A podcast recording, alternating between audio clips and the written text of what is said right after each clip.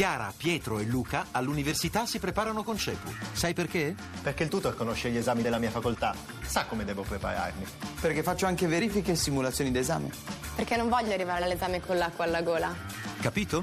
Per superare i tuoi esami, chiama CEPU all'833 1188. Voci del mattino. Il 18 settembre del 1970, dunque proprio 45 anni fa, Jimi Hendrix veniva trovato morto nel suo appartamento di Londra. Non aveva ancora compiuto neppure 28 anni, il suo percorso artistico era stato breve, ma avrebbe lasciato tracce indelebili nella storia della musica. Per ricordarlo ci siamo rivolti a un regista che per Jimi Hendrix ha un vero culto. Sto parlando di Carlo Verdone, al quale la nostra Rita Pedizzi ha chiesto come nasce questa sua passione per il grande chitarrista. Nasce eh, con il long playing Are You Experience che improvvisamente uscì fuori eh, mentre imperversavano Bob Dylan, i Beatles, i Rolling Stone, gli Yardbirds. Ma un bel giorno uscì eh, un uomo di colore con, con, quei capelli, diciamo così, a raggiera, tutti quanti dritti, eccetera, con altri due. Qui doveva essere per forza un super gruppo, perché uno doveva essere un batterista, uno doveva essere un bassista e l'altro doveva essere il chitarrista. Quando ascoltai per la prima volta Hey Joe, che era un 45 giri, rimasi stupito dalla bellezza della canzone e soprattutto dall'assolo. Mi sembrava un assolo che non si era mai sentito fino a quel momento. Poi, quando arrivò il long playing, non c'era una canzone brutta, erano dei brani dove praticamente veniva reinventato completamente il ruolo della chitarra. Era una chitarra molto aggressiva, con un feedback particolare però anche molto dolce e poi suonate in maniera straordinaria. Quindi eh, praticamente rimanemmo noi che avevamo i gruppi musicali, ognuno a quei tempi suonava uno strumento in un gruppo. Eh, rimanemmo tutti quanti a bocca aperta, ma chi è questo qua? È qualcosa che sta veramente riscrivendo la storia della chitarra. Effettivamente è stato così. Jimi Hendrix ha riscritto la storia della chitarra. Cosa le trasmette la musica di Hendrix? La musica di Hendrix non è una musica che si può ascoltare tutti i giorni e non si può ascoltare nemmeno qualche volta al mese. È una musica che va ascoltata in determinati momenti e deve passare un bel intervallo di tempo perché è una musica molto piena, molto particolare, sollecita molto l'emotività. È un farmaco potente da prendere con, con le molle, ecco, ha capito? Sì. Si rimane stupiti non soltanto dal virtuosismo, ma anche dalla composizione, perché lui ha usato degli accordi veramente incredibili. Soltanto lui riusciva a fare quegli assoli, avere quelle tonalità scrivere per esempio Little Wing, che è una grandissima canzone del suo secondo long playing, è una cosa veramente complicata. È complicato trovare quegli accordi, ma ci vuole un'anima profondamente poetica. Jimi Hendrix era un, una, una, persona molto dolce per chi l'ha conosciuto, l'esatto contrario di quello che poi si trasformava sul palcoscenico che diventava assolutamente molto molto aggressivo soprattutto nei suoni, non che facesse gran, gran cosa, ma sì, spaccava la chitarra a Monterey, però non ha fatto mai cose, sì, ogni tanto la chitarra la, la stuprava, come, come, ho detto anche nel film, me l'ha detto il giorno che ti ho incontrato che è un omaggio a lui, però in realtà era il suono che faceva paura, il suono era veramente terrificante, era qualcosa che ti riempiva, che ti trafiggeva, era, era, qualcosa di mai ascoltato. Secondo me non è stato soltanto un grande chitarrista, il miglior chitarrista sicuramente, ma è stato soprattutto un gran compositore. Peccato che è morto così presto e alla fine, secondo me, ad essere sinceri ci ha lasciato tre album, poi ce ne sono altri, la sorella ne fa uscire continuamente, continuamente, continuamente, continuamente. Però sono esibizioni dal vivo sì, che per un appassionato vanno bene, però non rendono giustizia alla grandezza di Hendrix. Hendrix non so se avrebbe dato il consenso spesso alla pubblicazione di certe cose.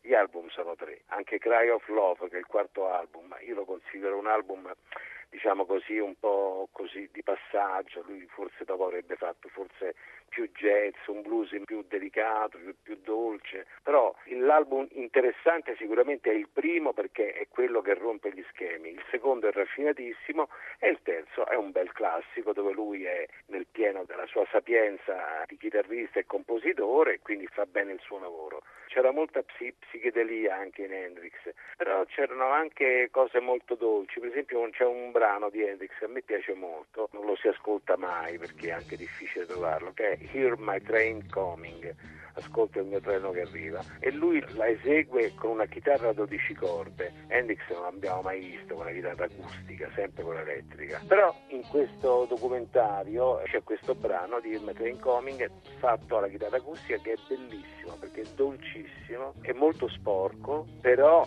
si sente la grandezza del chitarrista anche quando non prende benissimo certi accordi, cioè non prende benissimo le corde perché la sta provando lì davanti al cameraman per la prima volta, si vede che gli chiede scusa e dice fammela rifare, però poi alla fine la fa tutta eh, ed è, esce fuori una canzone piena di fascino.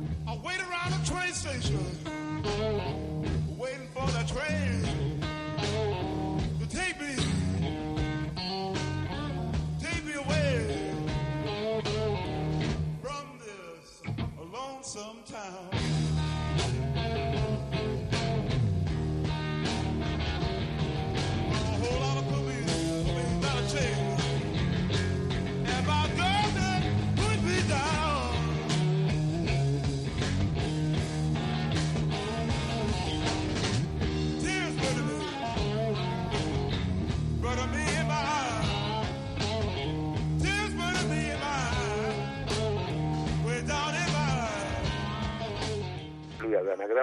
voce, lui non era molto contento della sua voce, invece non è vero, la sua voce era grandiosa. Lei conosce a memoria i suoi brani e non solo? Eh, io conosco i suoi brani, poi quando uno ama molto una cosa, alla fine finisce nel, per entrare in contatto con quella cosa. Cioè, io ho amato molto tante cose nella mia vita, Hendrix è stato sicuramente fra questi e poi il destino ha voluto che poi un settimanale di grandissimo prestigio mi incaricasse di intervistare la sua famiglia che era venuta a Milano per presentare un, un CD. E allora ho conosciuto la sorella, conosciuto il papà che adesso è morto, ho fatto un'intervista al fratello di Hendrix, Al Hendrix, e alla fine sono entrato in contatto con la famiglia di Jimi Hendrix, quindi ho foto con loro, ho una bella dedica del padre, però ho anche dei cimeli, per esempio ho un bel autografo di Jimi Hendrix con un disegnino che praticamente è un disegnino di non mi rompere più le scatole, insomma per dirlo in maniera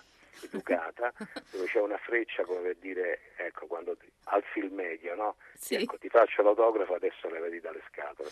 ecco. E poi che altro? Beh, delle fotografie, non sono state fatte molte fotografie del, del, suo concerto al Brancaccio a Roma. Ecco, io invece ho un servizio fotografico e ne ho fatto un bel quadro, fatto di tanti fotogrammi, o alla Andy Warhol, di lui che suona la chitarra. Per me Hendrix è stata la parte migliore della mia vita, quella più felice, è stato sicuramente il periodo del liceo, i miei 18 anni, quando nessuno, però ero un ragazzo sicuramente come tanti altri, però erano tempi sicuramente creativi, tempi migliori, di condivisione, eh, mi hai detto niente e quindi Eh, ero un certo. ragazzo felice.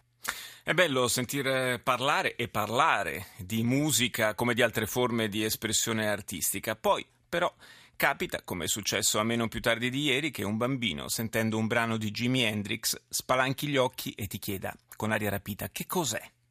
E allora capisci che di fronte alla grande musica la mediazione delle parole forse non serve.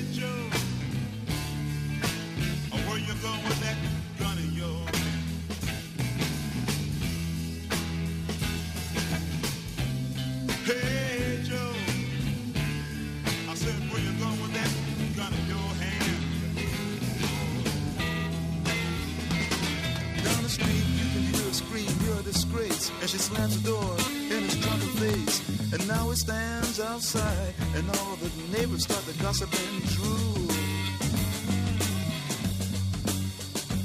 And so castles made of sand fall in the sea eventually. Yeah.